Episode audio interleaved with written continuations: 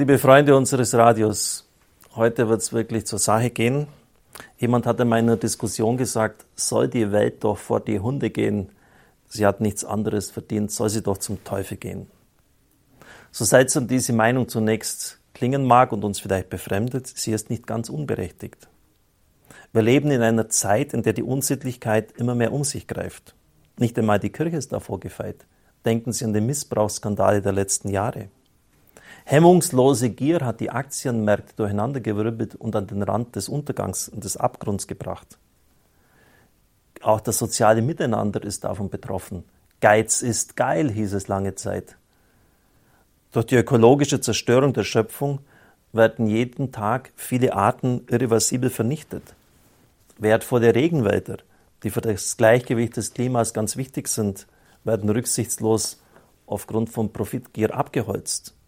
So dann noch die schreiende Ungerechtigkeit zwischen den Völkern, die ungerechte Verteilung der Güter dieser Welt.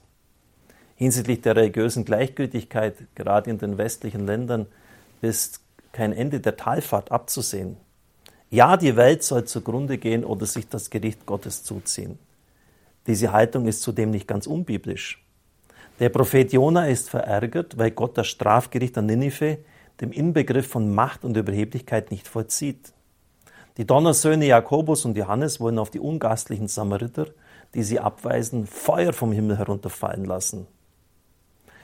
Und wenn wir ehrlich sind, ist es nicht auch der Wunsch vieler, dass der Herr endlich zum Gericht wiederkommt und den Laden mal so richtig aufräumt? So eine Art Tempelreinigung im großen Stil, das wär's doch.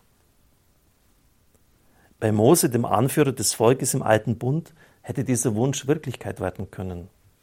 Die Zeit der Wüstenwanderung ist geprägt von fast ununterbrochener Unzufriedenheit und Aufbegehren.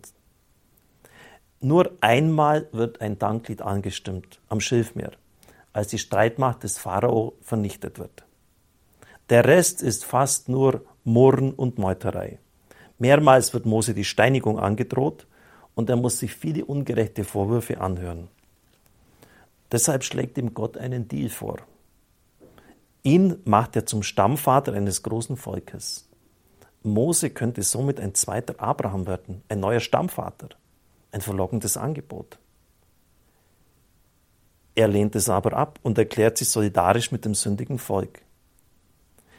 Wie Abraham einst für Sodom und Gomorra eingetreten ist, wird er zum großen Fürbitter und erinnert Gott an seinen Bund und an seine Heilszusagen. Er springt für das Volk in die Bresche. Seine Haltung ist also weit entfernt von denen, die einer falschen Apokalyptik aufsitzen und der Welt den Untergang wünschen. Innerste Motivation unseres Gebetes, gerade auch des Rosenkranzgebetes, muss es sein, für das Heil der Welt einzutreten, das Heil aller Menschen zu wünschen. Wir sollen Zeugen seiner Liebe sein.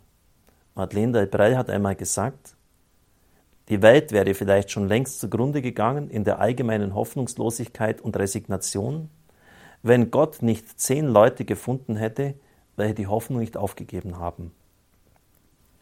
In dieser inneren Gesinnung beten wir heute am Festtag der Apostel Simon und Judas den Rosenkranz. Letzterer wird als Patron in aussichtslosen Fällen angerufen. Vergessen wir nicht, dass für Gott nichts unmöglich ist. Ich wünsche Ihnen alles Gute, Gottes Segen begleite Sie.